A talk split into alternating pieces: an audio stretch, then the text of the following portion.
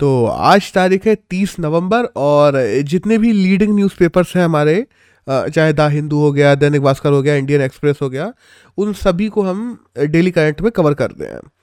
तो आज के अगर द हिंदू के फ्रंट पेज की बात की जाए तो उस पर जो पहली न्यूज़ आई है वो तो फार्म लॉस के बारे में आई है, जो कल तीनों के तीनों वापस ले लिए गए हैं। एक आई है ओमनिक्रॉन के बारे में। फिर जो क्रिप्टो करेंसी ट्रेड है, उसके बारे में आई है कि हमारी जो वित्त मंत्री है, निर्मला सीतारमण, उन्होंने कह दिया है कि क्रिप्टो करेंसी इंडिया में लीगल टेंडर तो नहीं होगी। और वहीं हम बात करें, एक आई है दिल्ली फेयर प्राइस के बारे में न्यूज़ और दिल्ली एयर पॉल्यूशन के बारे में न्यूज़ आई है कि जो कंस्ट्रक्शन वगैरह एक्टिविटीज़ है, उनको कम करना ज़रूरी है, अगर एयर पॉल्यूशन कम करना है तो। और कल बाय द वे राज्यसभा में भी जब ये फार्म लॉस वापस लिए गए तो 12 लोग सस्पेंड भी हो गए हैं तो उसके बारे में भी न्यूज़ है। तो बेसिकली अगर फार्म लॉस की बात की जाए तो कल पार्लियामेंट में तीनों के तीनों फार्म लॉस वापस ले लिए गए हैं। और अपोजिशन है उसने काफ़ी मांग की इस पर कि डिबेट होनी चाहिए, कि क्योंकि 700 लोग मरे भी हैं, ये वो। लेकिन जिस प्रकार बिना डिबेट के वो आए थे, उसी प्रकार बिना डिबेट के रिपील भी हो गए। और तीनों लॉस की बात की जाए तो पहला लॉ तो जो था, वो farmer produce trade and commerce act था, जिसके तहत कहीं भी बेच सकते थे किसान अपनी फ़सलों को। दूसरा लॉ था जो farmers empowerment and protection agreement of price assurance and farm service activities act 2020 था।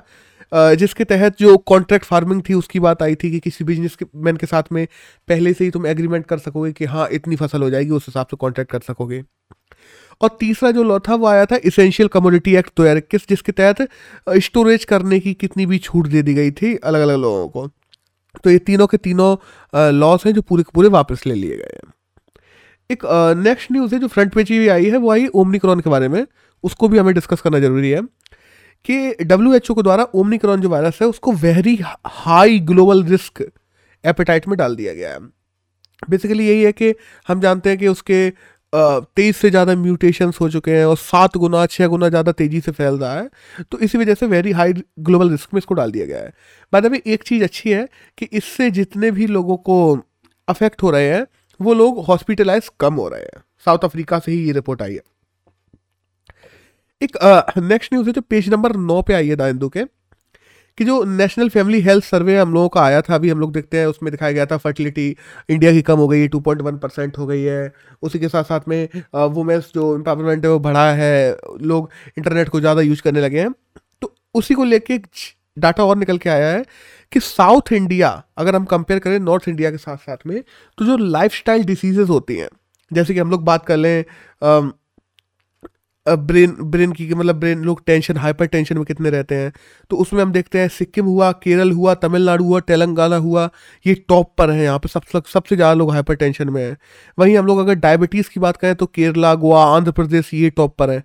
तो कंपेरेटिवली अगर हम बात करें ना डायबिटीज़ और हाइपर टेंशन की तो जो लाइफ स्टाइल डिसीजेज हैं, वो साउथ इंडिया में, जहाँ पे डेवलपमेंट भी ज़्यादा है तो डेवलपमेंट के साथ साथ में डिसीजेज भी ज़्यादा आ रही हैं और नॉर्थ इंडिया में कंपेरेटिवली कम है। एक नेक्स्ट न्यूज़ है जो पेज नंबर तेरह पे आई है। वो आई है, हम देखते हैं प्रणय अग्रवाल को लेके। तो वो अभी ट्विटर के नए सीईओ बना दिए गए हैं। जैक डॉर्सी की जगह ले ली है उन्होंने। जैक डॉर्सी बाद में पिछले 16 साल से सीईओ थे। अभी ये आ गए हैं। और 2011 में अग्रवाल ने ट्विटर को ज्वाइन किया था और अभी 10 साल के बाद में वो सीईओ बन गए हैं। और आईआईटी बॉम्बे के हम जानते हैं एल्यूमिनाई है वो। 2000 और ट्विटर की हम जानते हैं 2006 में इसको बनाया गया था। जैक डॉर्सी ने ही बनाया था, और भी को फाउंडर्स थे साथ में। और कैलिफ़ोर्निया है जहाँ पे इसका हेडक्वार्टर है। और तकरीबन 33 करोड़ इसके एक्टिव यूज़र्स हैं इस समय। एक नेक्स्ट न्यूज़ है स्वीडन को लेके, कि अभी देखो, हो क्या रहा है? स्वीडन में पता नहीं क्या चल रहा है। स्वीडन में अभी हम लोगों ने देखा था कि जो एंडरसन है, उनको फ़र्स्ट वुमेन प्राइम मिनिस्टर बनाया गया था। फिर उसके कुछ घंटे बाद उन्होंने इस्तीफा दे दिया। फिर अभी दोबारा से उनको चुन के फिर से बना दिया गया है। तो अब पता नहीं क्या चल रहा है, उनको ज़बरदस्ती बनाने की कोशिश की जा रही है, ऐसा लग रहा है। तो स्वीडन की हम जानते हैं कि स्टॉकहोम यहाँ का कैपिटल है और कोरोना है जो वहाँ की करेंसी है। एक नेक्स्ट न्यूज़ है, जो आई है क्लब वर्ल्ड कप को लेके। तो बाय द वे जो फीफा क्लब वर्ल्ड कप है, क्लब मतलब क्लब्स के बीच में अलग अलग क्लब्स होते हैं फीफा के, जो सॉकर क्लब्स होते हैं, उनके बीच में वर्ल्ड कप होता है। तो अभी वो फेबररी में होने वाला है और ये यूएई में होगा। और क्लब वर्ल्ड कप की बात करें तो 2000 से शुरू हुआ था। सात टीमें अलग अलग हैं जो इसमें भाग लेती हैं और सबसे सफल टीमों की बात की जाए तो वो रियल मैड्रिड है। और रियल मैड्रिड वही है जिसमें पहले रोनाल्डो खेलते थे, फिर रियल मैड्रिड से वो जुवेंटस में चले गए जुवेंटस से अब दूसरी जगह चले गए एक नेक्स्ट न्यूज़ है जो इंडियन एक्सप्रेस में आई है, कि इंडियन एक्सप्रेस के फ्रंट पेज पे आई है। हरियाणा की एक नई आर्कोलॉजिकल साइट खोजी गई है हरियाणा में, तकरीबन सोलह हज़ार साल जो पुरानी है, सोलह सौ साल पुरानी है। और संघाई विलेज है, यमुनानगर डिस्ट्रिक्ट में वहाँ पे ये साइट खोजी गई है। तो बेसिकली सीधा पूछा जा सकता है कि हाँ ये हरियाणा की नई आर्कोलॉजिकल साइट कहाँ पे है? तो हमें ये संघाई विलेज का नाम याद रखना है या यमुनानगर डिस्ट्रिक्ट का नाम याद रखना है। अब यहाँ पे खोजा क्या क्या गया? जैसे सरस्वती निवर के किराए थी ये टेम्पल्स खोजे गए हैं मिडविल मिडविल साइट है बेसिकली ये। तो तैतीस कॉइन्स भी मिले हैं स्टैचू मिले हैं ब्रिक्स मिली है, अर्थ की जो अर्थ पे अनग्रेविंग की गई है, वो इनग्रेविंग्स मिली हैं, बहुत सारी चीज़ें मिली हैं। और हरियाणा में अकेले ये नहीं है। हरियाणा में हम लोग जानते हैं और भी साइड्स हैं, जैसे बेराना हो गई, बनावली हो गई फरमान हो गई दक्षिण खेरा हो गया सोखाक हो गया और राखीगढ़ हो गई, लोहा लोहारी हो गई और मिनाकपुर हो गया। ये मतलब और भी है और राखीगढ़ तो हम जानते हैं वैसे भी हड़प्पा की सबसे बड़ी साइटों में से एक मानी जाती है जो इंडिया में है और ये अमरेंद्र नाथ ने खोजी थी बारे में तो दैट्स ऑल एक नेक्स्ट न्यूज़ है। वो आई है अभी जो होंडरस को लेके। होंडरस क्या है? बेसिकली जो middle American Latin American country है एक छोटी सी कंट्री है, जो हम देखते हैं स्पेन से आज़ाद हुई थी। उसकी अभी फ़र्स्ट वुमेन प्रेसिडेंट बना गई, बना दी गई है कस्ट्रो को। और होंडरस की अगर कैपिटल की बात करें तो वो टेंगो है। और अगर हम लोग बात करें करेंसी की तो लिम्परैक है जो वहाँ पे करेंसी चलती है। दैट्स ऑल एक नेक्स्ट न्यूज़ है वही बारबाडोस को लेके। कि अभी तक क्या है ना, देखो, हम जानते हैं कि ब्रिटिशर्स ने तकरीबन तकरीबन चौवन कंट्रीज़ पर राज किया था। जहाँ जहाँ उन्होंने राज किया, वहाँ वहाँ हेड ऑफ़ द स्टेट किन को बना दिया जाता था, जो भी क्वीन होती थी उसको। तो अभी क्या हुआ ना बारबडो एक करेबियन आइलैंड की एक कंट्री है। उसके हेड ऑफ़ द स्टेट के रूप में जो अभी तक अभी तक भी वहाँ पे मोनार्क के रूप में कोई नहीं थी। तो उनको हटाया जा रहा है एलिजाबेथ को और उनकी जगह एक प्रेसिडेंट को अपॉइंट किया जाएगा और खुद को बारबाडोस रिपब्लिक के रूप में पेश करेगा, सीधी सी बात है। और जो सैद्रा है, वो वहाँ के पहले प्रेसिडेंट बनने वाले हैं और जो ब्रिज टाउन है, वो बारबाडोस की कैपिटल है। दैट्स ऑल एक नेक्स्ट न्यूज़ है वही है रिलायंस कैपिटल को लेके। देखो जब भी हमारे दिमाग में रिलायंस आता है ना सबसे पहले मुकेश अंबानी का नाम आता है। तो मुकेश अंबानी की नहीं है Reliance Capital Anil Ambani company है। तो रिलायंस कैपिटल के जो बोर्ड है उसको सुपर सीड्स कर दिया गया है आरबीआई के द्वारा। बेसिकली उसके बोर्ड के सारे जो वो, वो जिस तरीके से चला रहे थे वो सही तरीके से यूज़ नहीं कर रहे थे रिलायंस कैपिटल को। तो इस वजह से अब आरबीआई ने पूरा का पूरा उसको अपने हाथ में ले लिया और आरबीआई रेगुलेट करेगी जब तक उसकी अकाउंट्स वगैरह सब नॉर्मल नहीं हो जाते हैं। और जो नागेखर है, नागेखर राव, उनके द्वारा वो कंपनी कंसल्टेंट के रूप में उनको आरबीआई की तरफ़ से रिलायंस कैपिटल का नियुक्त कर दिया गया है। तो हमें नागेखर राव का नाम भी याद रखना ज़रूरी है। नागेश्वर राव। एक नेक्स्ट न्यूज़ है। वही है कोटक महिंद्रा बैंक को लेके कि अभी एलआईसी को आरबीआई के द्वारा अप्रूवल मिल गया है कि वह कोटक महिंद्रा बैंक में तकरीबन 10 परसेंट शेयर्स को होल्ड कर पाएगी। कोटक महिंद्रा बैंक की हम जानते हैं कि 2003 में इसकी स्थापना हुई थी और जो कोटक है, उदय कोटक उनके द्वारा स्थापना की गई थी और हेडक्वार्टर मुंबई में है। और अभी हम बात करें ना एयरटेल पेमेंट्स तो एयरटेल पे में भी कोटक महिंद्रा बैंक के तकरीबन 20 परसेंट शेयर हैं। एक नेक्स्ट न्यूज़ है वह ये यूनियन बैंक को लेके। अभी कुछ दिनों पहले हम लोग देखते ना कि एसबीआई पे एक करोड़ का जो फाइन है लगाया था आरबीआई ने, अभी यूनियन बैंक पे भी लगा दिया है और सेम चीज़ को लेके जो रेगुलेटरी कंप्लायंसेस है, उनको सही तरीके से पूरा करके नहीं रखा है। यूनियन बैंक की वहीं हम बात करें तो ग्यारह नवंबर उन्नीस में इसको बनाया गया था और जो जो सीताराम थे उनके, वो मतलब बेसिकली फाउंडर थे और जो राज किरण है वो इस समय सीईओ है। तो दैट्स ऑल एक नेक्स्ट न्यूज़ है। वो है केरल टूरिज़्म को लेके कि अभी एक स्ट्रीट प्रोजेक्ट लॉन्च किया जा रहा है केरल गवर्नमेंट के द्वारा। अब S T R double E T इसका फुल फॉर्म क्या है? Sustainable tangible responsible experimental authentic tourism hubs तो इसका फुल फॉर्म है बेसिकली स्ट्रीट प्रोजेक्ट है। और इसको प्रमोट किया जाएगा बेसिकली ऐसी टूरिस्ट प्लेसेस जो छुपी हुई हैं। जैसे आ, कंडाला हो गई थ्रिथाला हो गई पिनरई हो गई ऐसी बहुत सारी जगह जगह हैं जो केरल में अच्छी टूरिज़्म प्लेसेस बन सकती हैं उनमें बहुत अच्छा पोटेंशियल है। बट वो छुपी हुई है बाहर की दुनिया से। तो उनको प्रमोट किया जाएगा जिससे वहाँ पे भी टूरिज़्म को बढ़ाया जा सके। और बेसिकली बेसिकली पूरा प्रोजेक्ट चलेगा पीपीपी मॉडल पे। तो अब देखते हैं आने वाले समय में देख, देखते हैं कितना सफल रहता है ये तो टाइम ही बताएगा।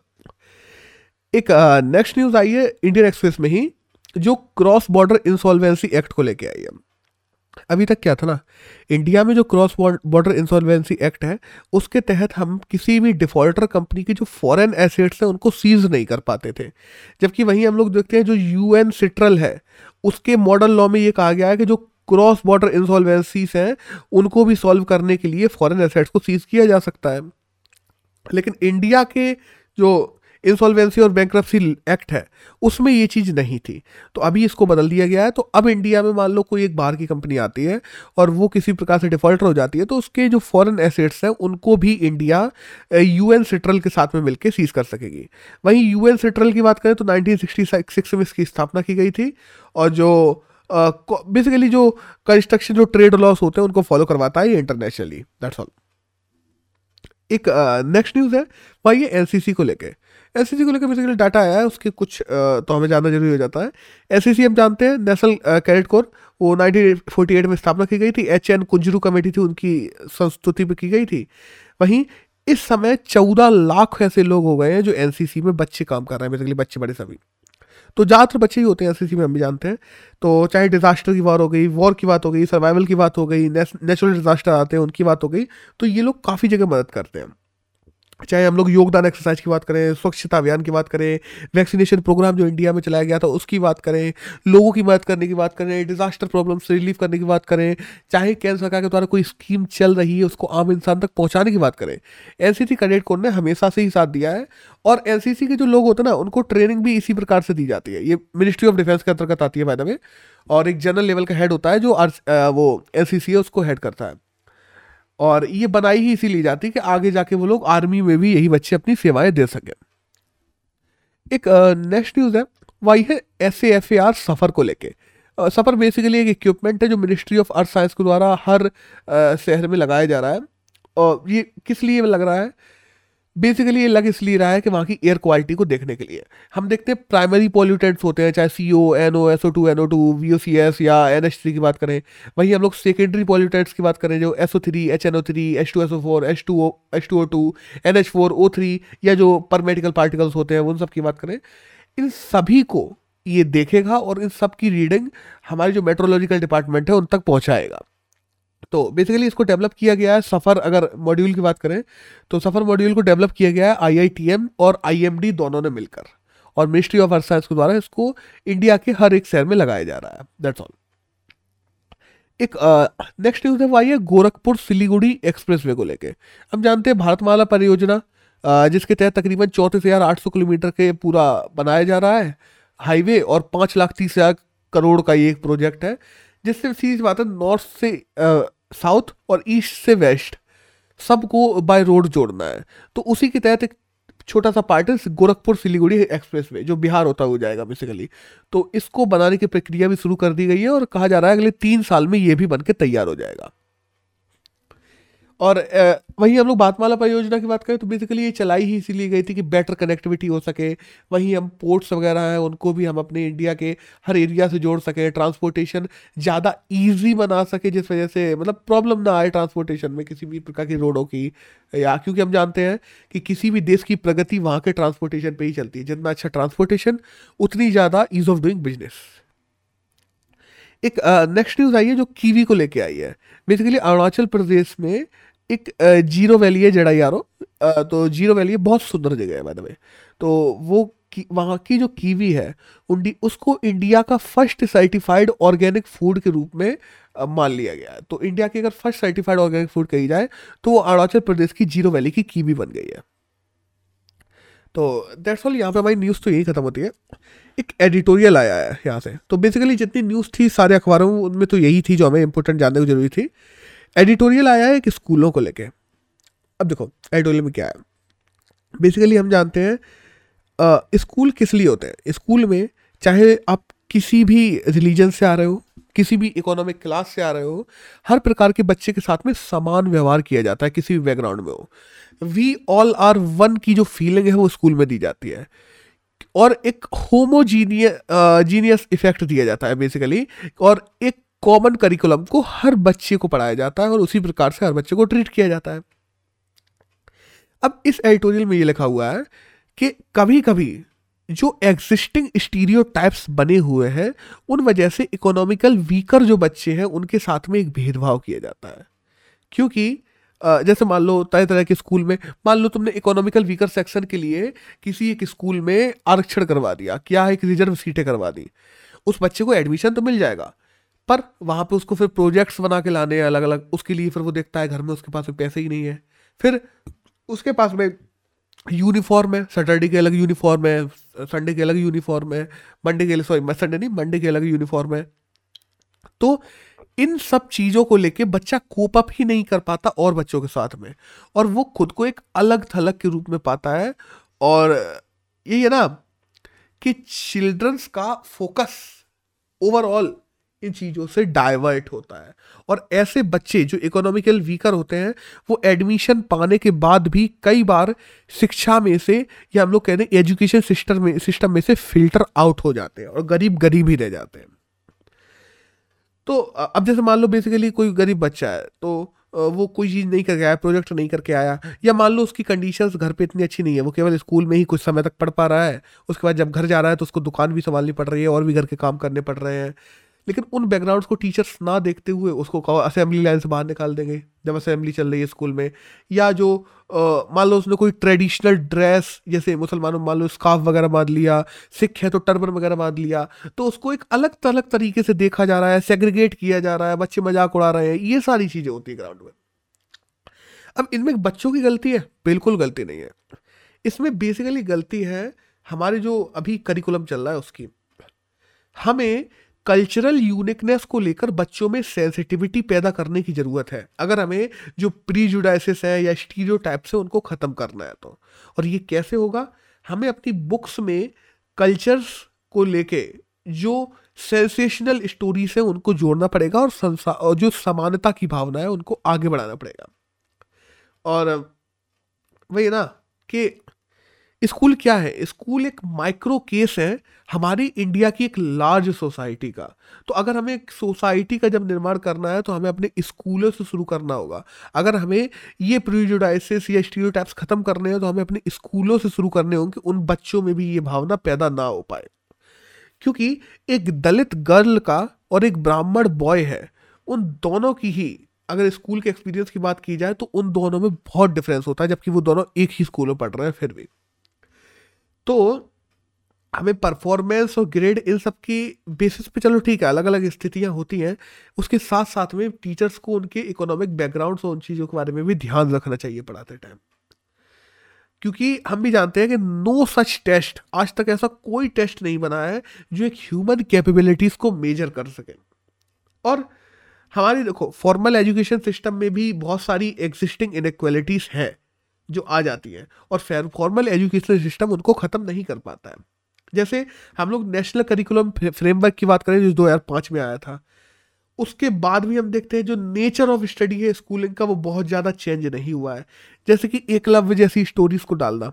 अब देखो, एकलव्य जैसी स्टोरीज डालना एक शिक्षक के प्रति एक स्टूडेंट की भावना को दिखाता है।